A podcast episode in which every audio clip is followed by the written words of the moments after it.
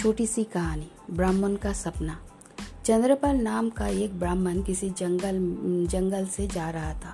तो उसे किसी राह में सत्तुओं के, सत्तू से भरा एक सकोरा दान में दे दिया।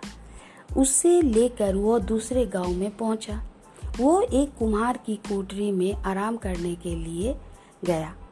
कुम्हार उसे अपने अपने घर में, कोठरी में आराम करने के लिए जिस घर में वो बर्तन रखता था, बर्तन से भरा हुआ था, उस घर में उसे आराम करने के लिए दिया। चंद्रपाल ने उस बर्तन को देखकर सोचा कि वो कुम्हार भी तो बर्तनों का कारोबार करता है। उसके पास तो वो भरा हुआ सकोरा है, फिर क्यों ना वो भी कुम्हार की तरह व्यापार करे।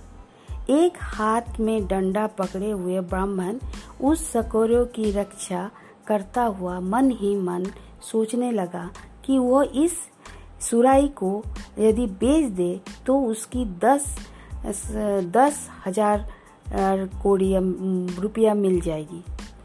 उन रुपयों के बदले में वह और बर्तन खरीद लेगा।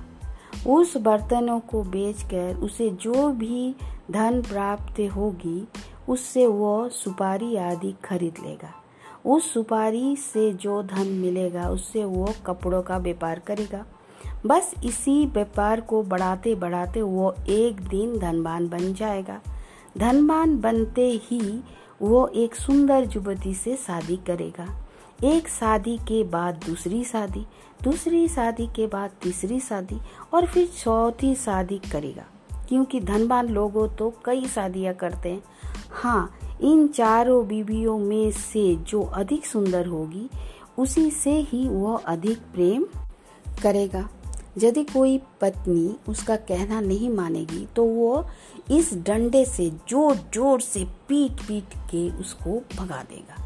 कल्पना के सागर में वो डूबे चंद्रपाल ने इतने ज़ोर से डंडा चलाया, जो उसकी हाथ में था कि वो उसके हाथ पर जो सत्तू के जो वो घड़ा था, उसमें जा लगा। डंडा लगने की देर थी कि मिट्टी का घड़ा टूट गया। सारे सत्तू बिखर गए। घड़े के साथ साथ उसका डंडा कुम्हार के बर्तन पर भी पड़ गया, जिससे कई बर्तन टूट गए। बर्तन टूटने की आवाज़ सुनकर कुम्हार दौड़ा दौड़ा भागा हुआ आया। कुम्हार के जैसे ही उसे अपने घर में घुसे देखा तो पीट पीट कर उसका बुरा हाल कर दिया। चंद्रपाल तो बेचारा सपनों में सेठ बना था। कुमार से मार खाकर पछताया, पछताता हुआ वो अपने घर की ओर चल दिया। इस कहानी से हमें वो शिक्षा मिलती है कि इंसान को सपनों की ख्वा ख्याली पुलाव ना पकाकर मेहनत और कर्म करना चाहिए। सपने की दुनिया में खोए रहने वालों का हाल एक दिन चंद्रपाल जैसा ही होता है। धन्यवाद।